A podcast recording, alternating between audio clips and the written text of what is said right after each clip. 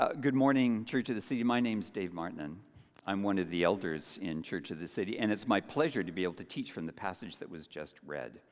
And as we've done that, one of the things that is a hallmark, I think, of Church of the City is a pursuing emotional, healthy spirituality, which means that we want to invite God in to be the master not only of our thoughts and thinking or the information we receive, but the processing of that and how we live it out which includes our emotions, our responses, that includes that whole invitation of God to be not only our Father in a relational sense, which is true, but also in the sense of leading us, guiding us, instructing us, correcting us, encouraging us with his eye upon us in all those quadrants of life mind, emotional, body, physical health all of those matters. So let's take a moment and just center ourselves before Him and personally invite Him to be our leader and teacher.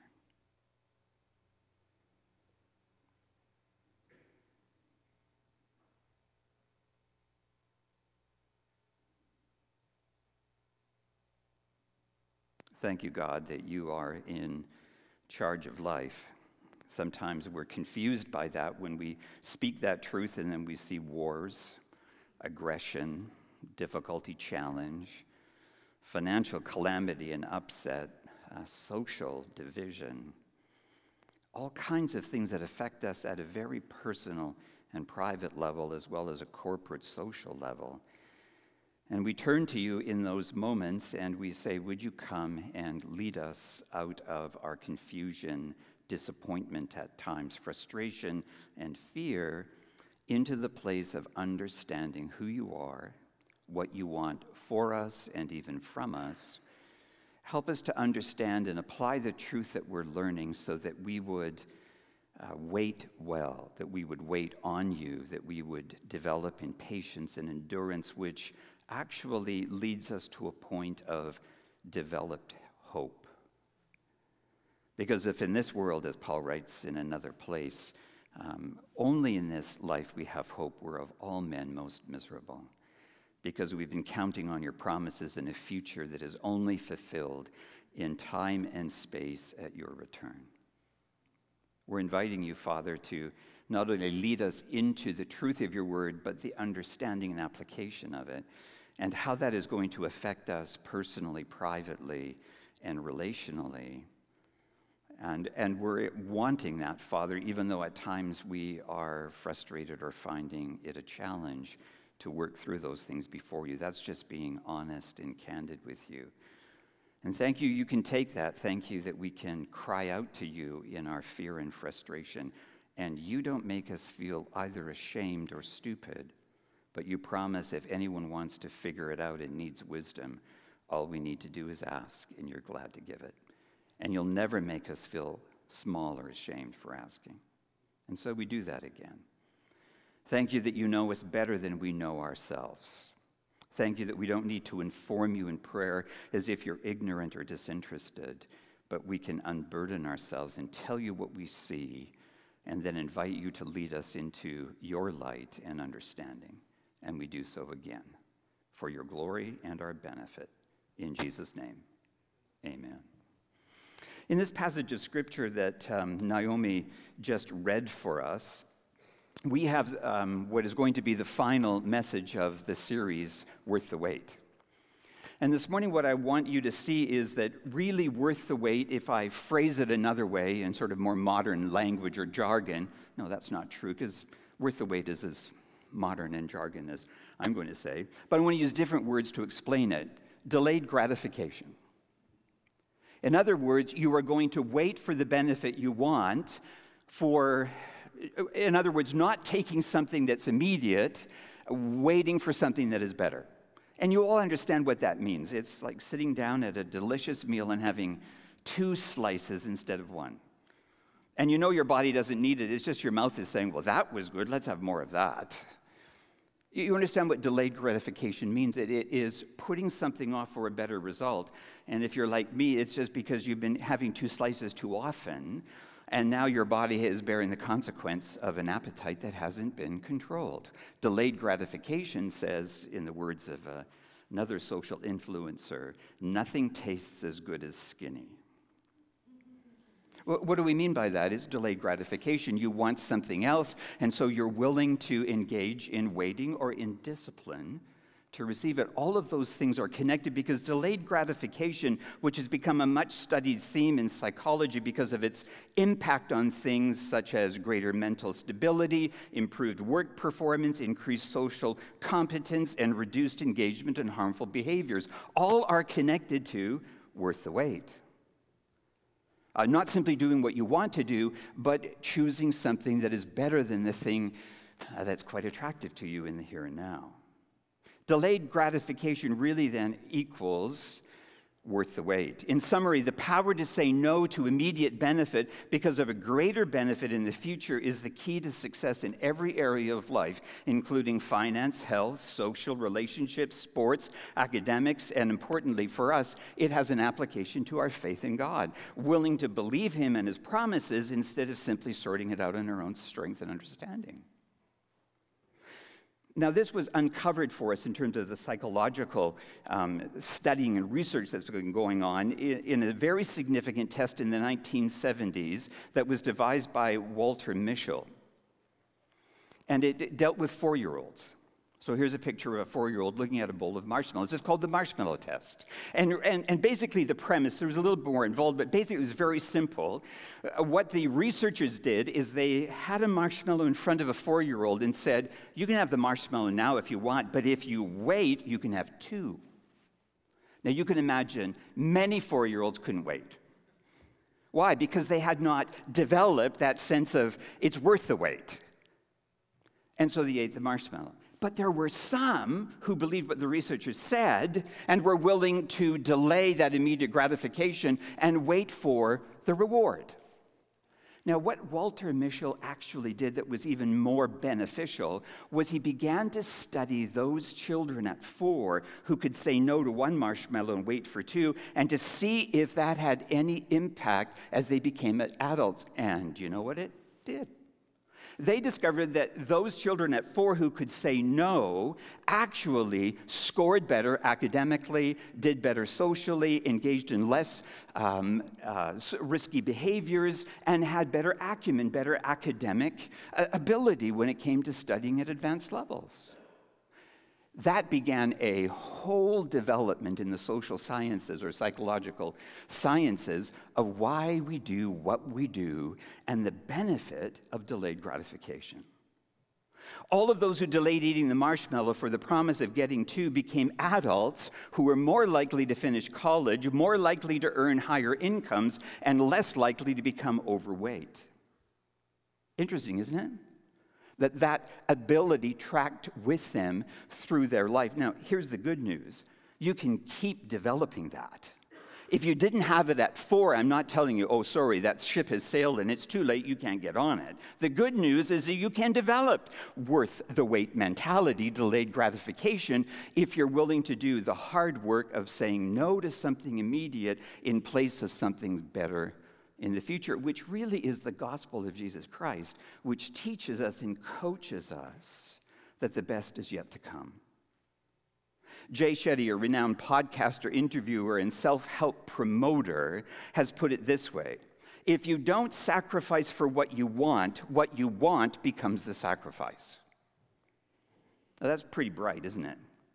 And it's also pretty easy to remember but let me read it again. If you don't sacrifice for what you want, in other words, willing to wait and do what's necessary to achieve it, then what you want will become sacrificed. You won't get it. In the Bible section that we read, we're thinking this through this morning, and we learn that there's more to worth the wait than simply saying no to something that we want in the moment. Well, that is the meta plot of the series we have been studying. It's worth the wait, and how God works in history and in the lives of individuals to develop that and encourage that in our lives. The Holy Spirit, through the pen of the writer, is telling us that there are several other key principles that are at work, and we're going to explore them. And this is where we start. When facing God's call to obey through endurance and engagement in life, the key principle at work for us is that we trust God. In other words, the power of the believer to be able to delay something that's immediate that you want is because you actually trust God to be true to his word and to fulfill his promises. You see, if you don't have a relationship that is based on that growing trust in who He is and what He said, it's going to be very difficult for you to practice faith in a hope that you cannot see and cannot touch. But when you trust Him, not only believe the right things, but when you lean into those things called truth, and your relationship with Him and experience grows, you have that fuel to be able to direct your life according to what He wants for you in place of those selfish things that only want what you want for yourself.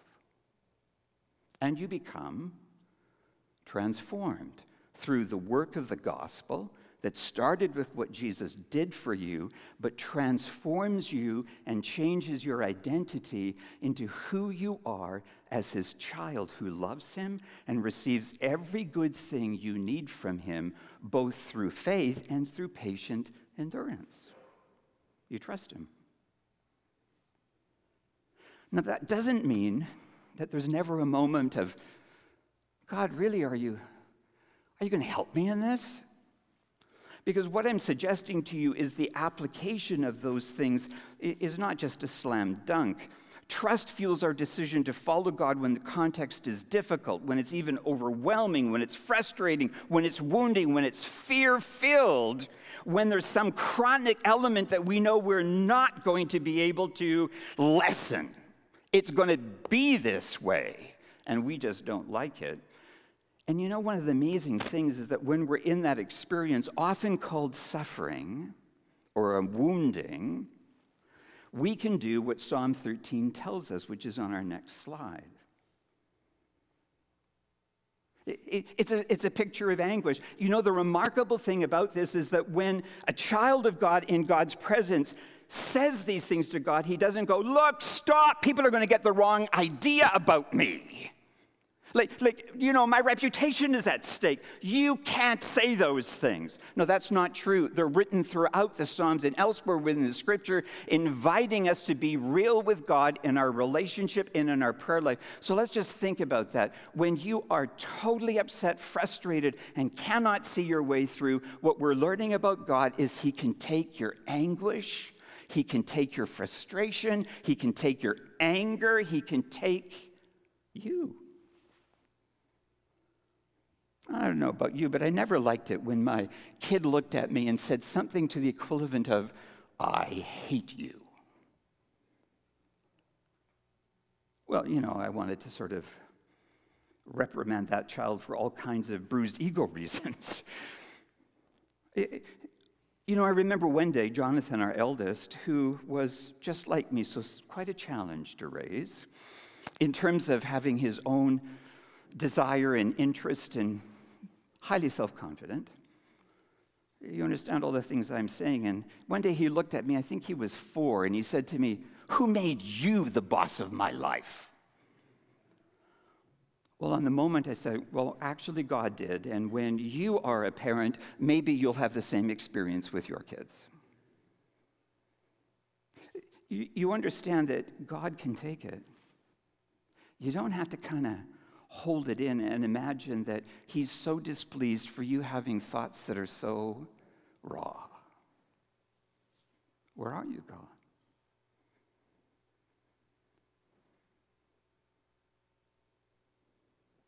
Hear my cry, O Lord. Attend unto my prayer. From the ends of the earth, I cry out to you. When I am overwhelmed, lead me to the rock that is higher than I am. I can't find solid ground. Psalm 61. We have the right. Not only the right, maybe because it's written so frequently, the freedom to express what's going on in our life when we're questioning Is it worth the wait? Is there a way out of this, around this, that I don't have to face this?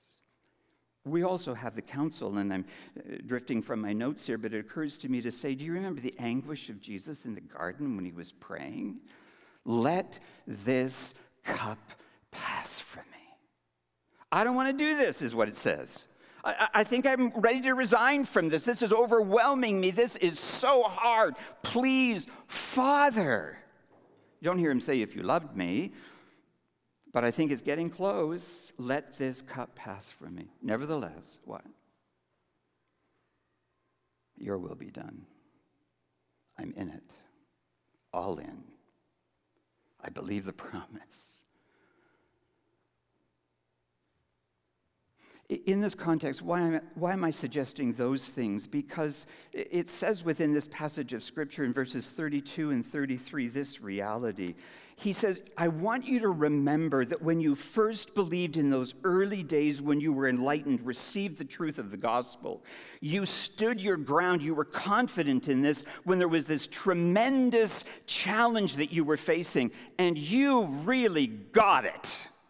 Now, we don't live like that in in our community right now, we have more what I would call some sort of social awkwardness. I'm reminded of a time when a pastor I know down in Hamilton, well, within our fellowship of churches, and he was involved in a huge multi million dollar project that they had dreamed together and talked with different stakeholders and were building a facility that would not only house the church, but a big portion of what they were doing would give uh, socially subsidized housing to people that were underprivileged and on the street and dealing with addictions and mental illness and all kinds of things. And it was a, it is and has been built as a huge project. But at one key point, they still needed significant uh, partnership with others around them who would support the project. Church was putting in what it did for its benefit, but it needed more within the community to really make this dream real. And so my friend was invited to come in before some stakeholders make the appeal again about what this would really do and how it would serve the city and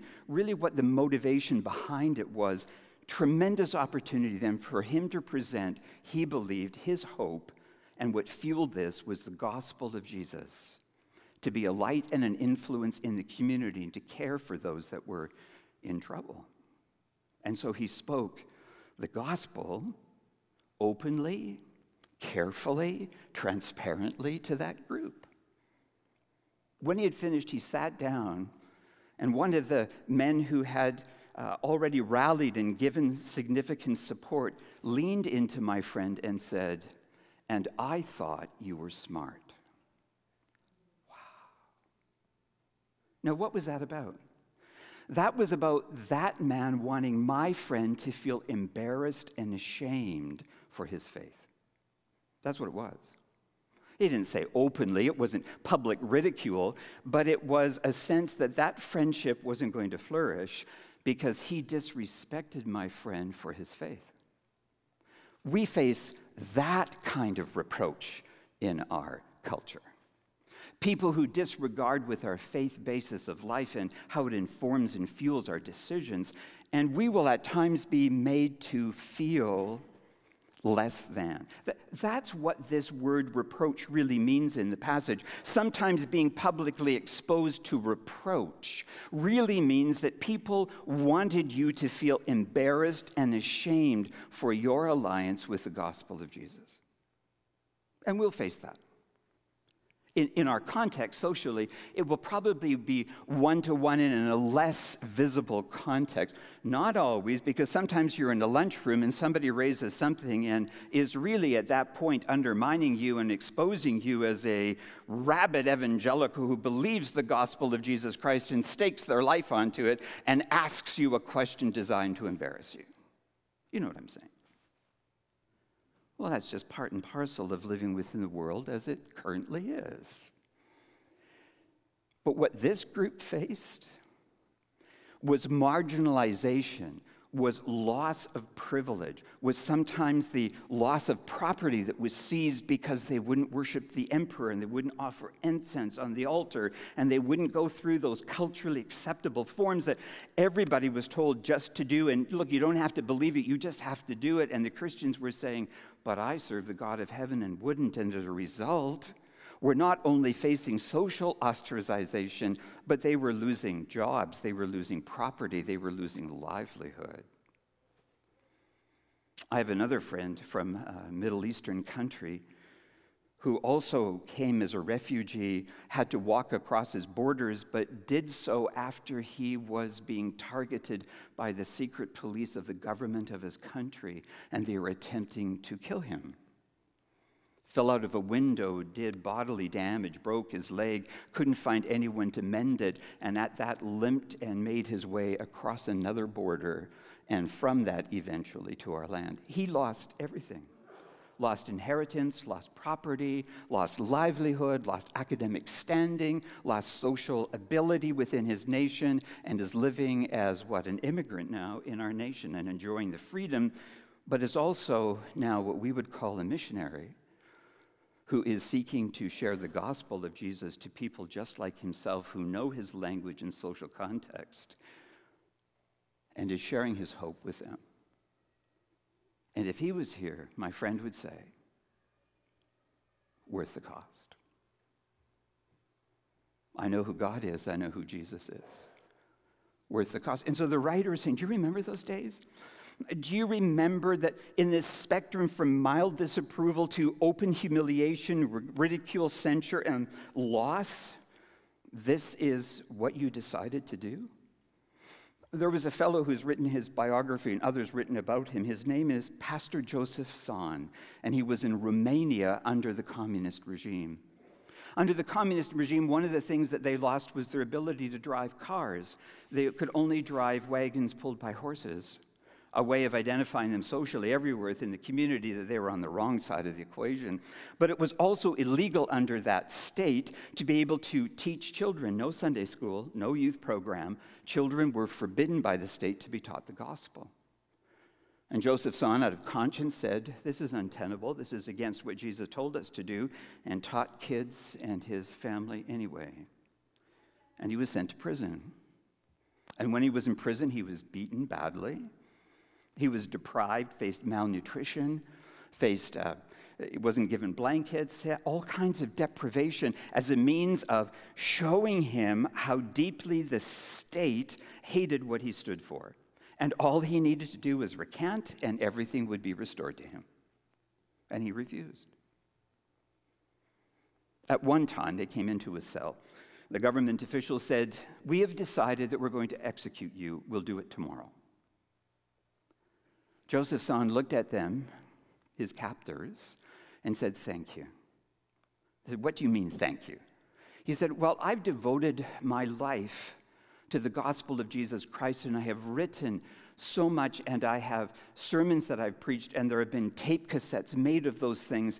And when you kill me, you will martyr me for my faith, and people will take those things as never before, and they will spread like fire through our country. Thank you for filling my great desire of influencing more people with the gospel of Jesus. They immediately left. They came back, I think it was the next day, and they said, We are not going to kill you. We are not going to fulfill your great desire. They turned and left. And he remained in prison, suffering all of those things until his sentence was complete, and then he was freed. An old man in the church he led came to pick him up in a horse and wagon. Took him from the prison, was taking him what he thought to his home, and he said, Now, Pastor Tson, I just want you to know we're going to take you to the church because there are people who have prayed for you every single day. We couldn't come to you. They wouldn't allow us to be visitors. Your wife and children couldn't come and see you. No one was allowed to visit you. But we met every day, Pastor, and we prayed for you every day. As they were coming to the church, There were buggies and wagons, all by horses, just starting to crowd the streets where people had parked them. And when they got to the church, there was a crowd that couldn't fit in the church that was spilling out the outside. And Pastor Tson said, What's going on? The old leader stopped and said, oh, Pastor Tson, don't you understand? This is for you. Not only did we pray for you, but you suffered for our children. You can tell us anything and we will hear you. Why am I telling you that story? Because occasionally, what God does is He pulls back the curtain and He gives us a little taste of what it means to be waiting and finding the worth of waiting. Pastor Tson didn't live for the honor of his congregation or others who knew about him. He lived for the glory of Jesus. He was willing to suffer. He was willing to continue to suffer because he believed in who Jesus was. This is the reality of what was going on in this passage of Scripture and why the writer is saying, Do you remember how you started out? You faced financial loss. You joyfully accepted the plundering of your property. You didn't consider the loss that you were paying worthy to be compared to what it is you'd received in Jesus. You were willing to face the price. Not only, he says in, in the next, therefore do not throw away your confidence, which has a great reward. Let's sort of unpack that a little bit. The choice to wait on God and to wait for what He promises is what fuels our confidence to say, it's worth it. I know what He's done for me. He bears scars for me. He, he, took my place at the cross. He, he was willing to spend his life so that my life could be redeemed. He was willing to pay whatever the cost was so that I could be reunited to God and have a hope in the future that eclipses every benefit on the planet. That's what he's writing at this passage of scripture. That's what confidence means. And friends, this is the biggest challenge in our willingness to continue to follow God if the stakes stay the same or if they increase and the pressure grows and we may have that experience. God, this is a bit much. Some of you know my story that our son Jonathan, when he was nine years of age, was delivering newspapers and he was struck by a car. Was taken by ambulance to the Nanaimo Hospital. We were living in Parksville there. We'd been there about six months. And then he was air vac to Children's Hospital because of the significant injuries. And Donna and I took the ferry because there wasn't room on the aircraft. And he was pronounced dead at 8 o'clock the next morning. And we didn't want to survive that, to be con- honest. We had two little sets of eyes watching us, Ruth and Sarah, who were bewildered and wondered what was happening. And of course, that incentivized your continuing to live and care. But a number of weeks later, as we were processing through the grief and who I am and what happened back in 1990 was there wasn't a lot of grief therapy available. Wasn't a lot of stuff to help you process and best thing I needed to do was just to sink myself in what I knew to do. So I went back preaching 3 weeks later. And I remember in February, a number of weeks later, I came home and we'd had a wood burning stove in the basement of the home uh, that we were living in, and a chimney fire happened. Well, well, Peter on the next side of me was through the window yelling at me, Call the fire department! He didn't think to call the fire department, he just thought to tell me to do that. But the neighbor across the street was a little bit more uh, able to sort of think of other things to do, and he came over with a bag of salt and said, Dave, take the ladder, climb up to the top, pour the salt in, it will extinguish the fire. I can't tell you it won't crack your chimney, but it will get rid of the fire and you, you won't have that uh, risk any longer. So I, I did that, and indeed that happened. And after it was all put away, and I sat down on the front steps and I looked up to heaven and I said, This is just a bit much. Mercy, please.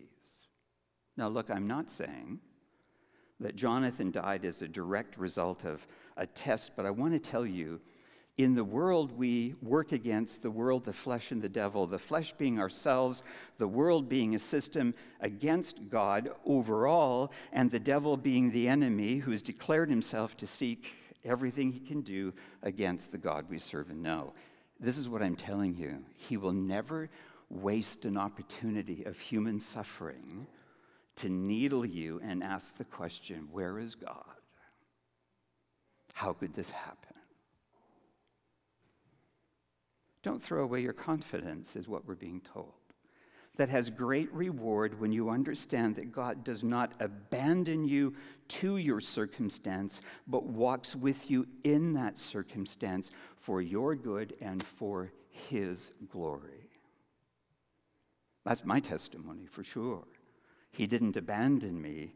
I'm standing here today still declaring the truth of God's word because of how He met me and my family and walked through this, but I can tell you I've got all the wounds and scars of the experience. And I also joyfully have opportunity of telling you where God met me in my own suffering.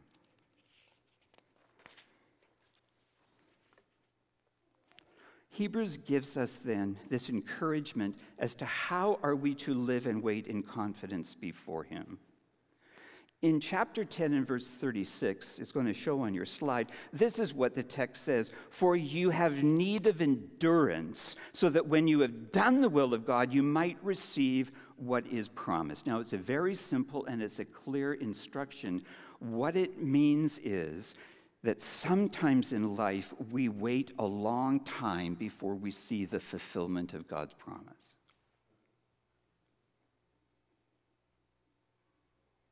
And that can be a tough adjustment.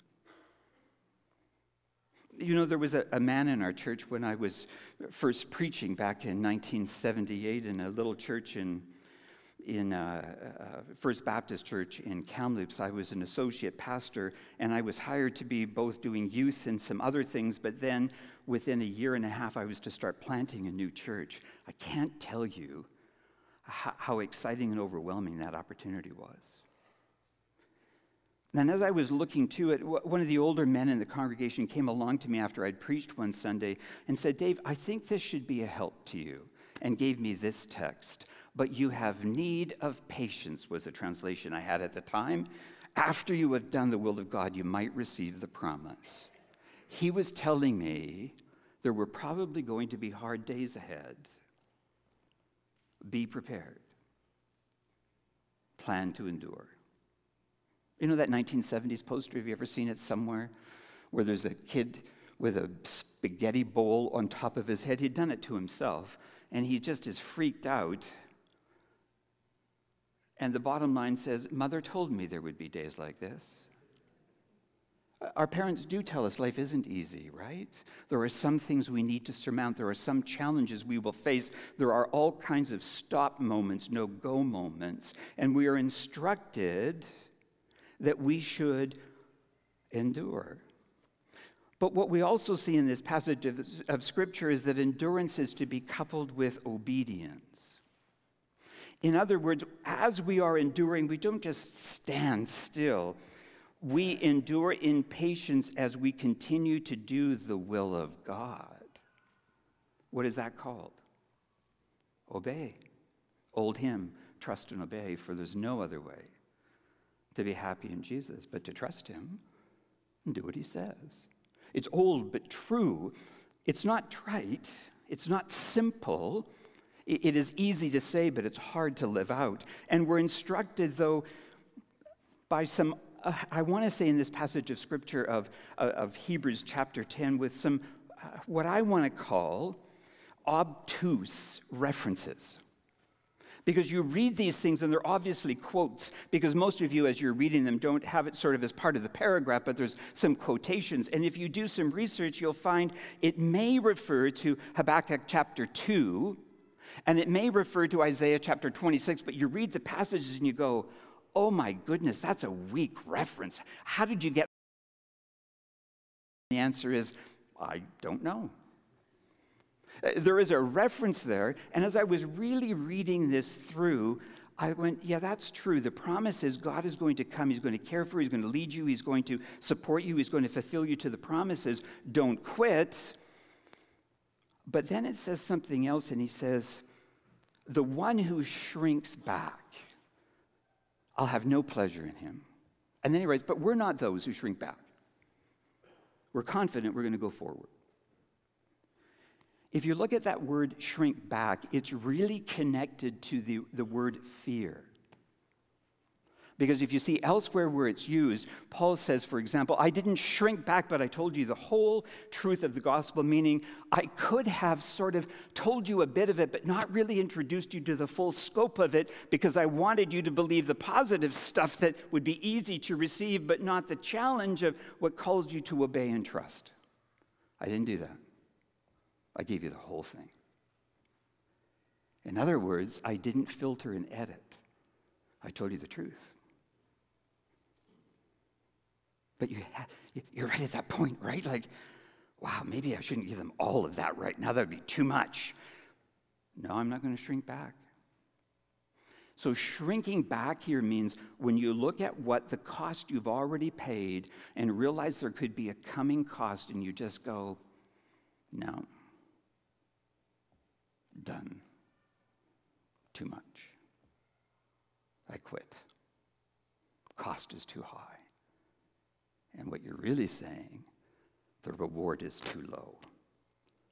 I'd rather have the marshmallow now, thank you very much, than what you're promising in the future.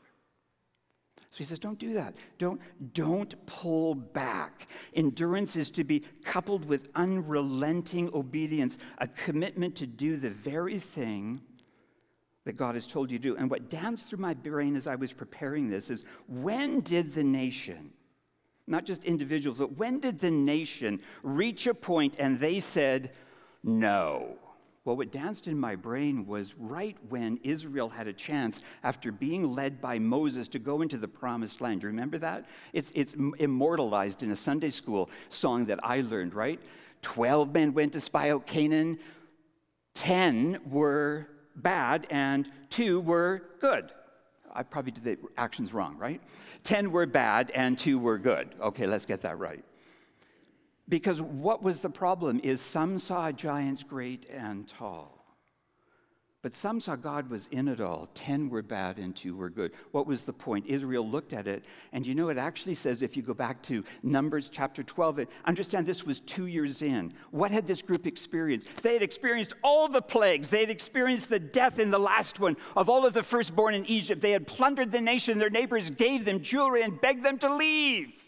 They had gone to the Red Sea and thought they were going to be slaughtered, and God opened the sea and they crossed it. God gave them water from a rock. God gave them manna in the desert. God gave them quail when they begged for food. He led them. He proved again and again two things His power and His presence. And they said, Not enough.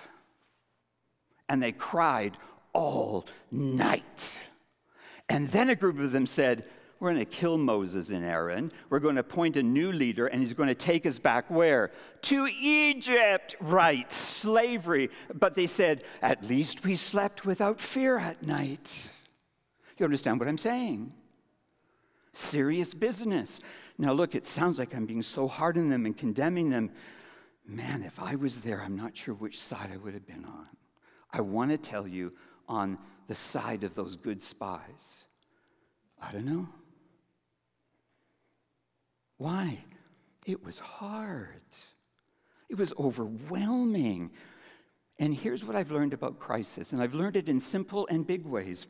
One time, when I was living in Kamloops with my family at that point planting this church, the neighbor had started building a fence and hadn't completed it and left a whole bunch of the materials on my side without any knowledge if we were going to work together or do anything. So I went outside and I was just throwing them over the fence and putting them back on his property because I wanted to cut the grass. I took a post and I threw it, and I don't know how it happened. It hit something and it came right back for me. And I remember I put up my hand to stop the post and protect myself, and it bent my fingers where no fingers were ever designed to go. From here back to my wrist. At that moment, I've got to tell you, I didn't care if I was a dad, a Christian, or a pastor. I was just in agony. Do you know what I'm saying? Pain has a way of reducing your identity. You just want it to stop. Now, fortunately, it wasn't broken, but now that I'm in my late 60s, I've got a couple of challenges that are cropping up again. But look, I didn't care that I had kids in the backyard. I didn't care that I was a preacher of the gospel because my pain eclipsed everything but my experience of it. Pain does that. So, where am I going with all of that?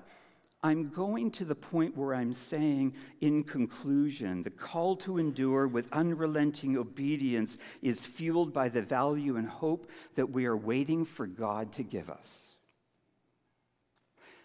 Our obedience and confidence are fueled by the promises of a God we trust to do what He says. Despite the pain of our experience, which actually teaches us the value of endurance and an increased perspective on the hope that is yet to come. But on a personal level, I want to both give you a little compassion for yourself that says if you're in a moment of pain and suffering and anguish, you don't need the message I'm giving to you. You need someone just to care about you and love you and listen to you. Right? When you're suffering, you don't need a lecture, you need a listener a little self compassion. When you're feeling overwhelmed, it's not as if that's an unusual experience in the Christian journey. It's okay to say, I'm overwhelmed. Doesn't mean you're going to be overwhelmed forever, but it does mean in this moment you need others to come around you and care for you. That's one of the great things of the small groups we're talking about, missional communities. It's a place where you can go and be real and say, right now, life sucks. I just need you to stand with me and help me and pray for me. Because you can't tell them what they need to do for you beyond that. You don't know. A little self compassion because the journey isn't over. The experience isn't everything, it's just in this. And it's good for us, if we're not in that, to temper our enthusiasm for speaking for God in the life of someone who is suffering, thinking we need to speak for him in his life. Here, here's the point He's quite capable of defending himself. He doesn't need us to use our strong boots and trod on others in the process of silencing them because we're disquieted by what they're saying right now.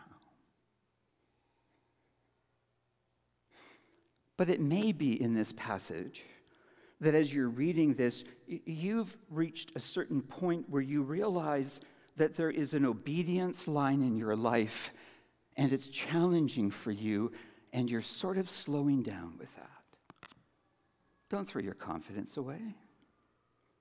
The promises of God are as faithful as they've ever been. You need Him now as much as you did at the beginning. And at this point, a call for commitment to continue the journey. Yeah, there are days like this, but they're not the only day.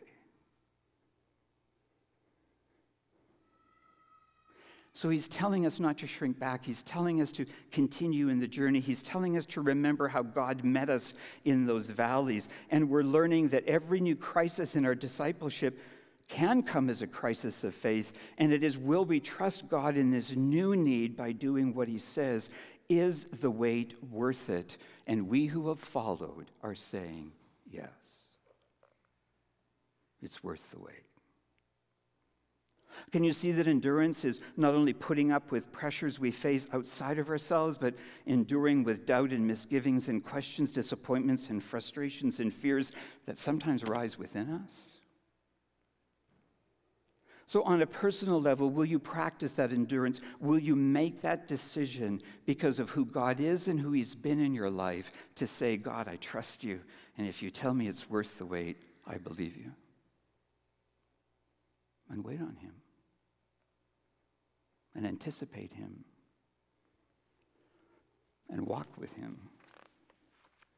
And, and corporately, uh, we're at the edge of a very important decision that calls for us to wait on God and to believe that He is going to bring us a leader that will guide us in the next phase of life and ministry and to practice that faith and hope because he's the head of the church and will guide us. Because, you know, truthfully, we could say to one another, well, you know, Matt was one of a kind. And he was. He was so good. And he was. And we've lost so much. And we have. But let's put a pin in that for a moment and say, God, who is the head of our church, Jesus, who is among us, who loves us and shed his blood to redeem us, will not abandon us now.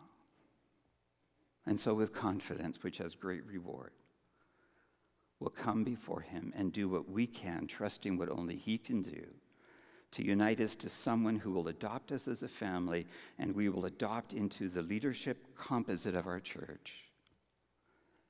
And trust that what lies ahead of us will be as good as what lies behind us.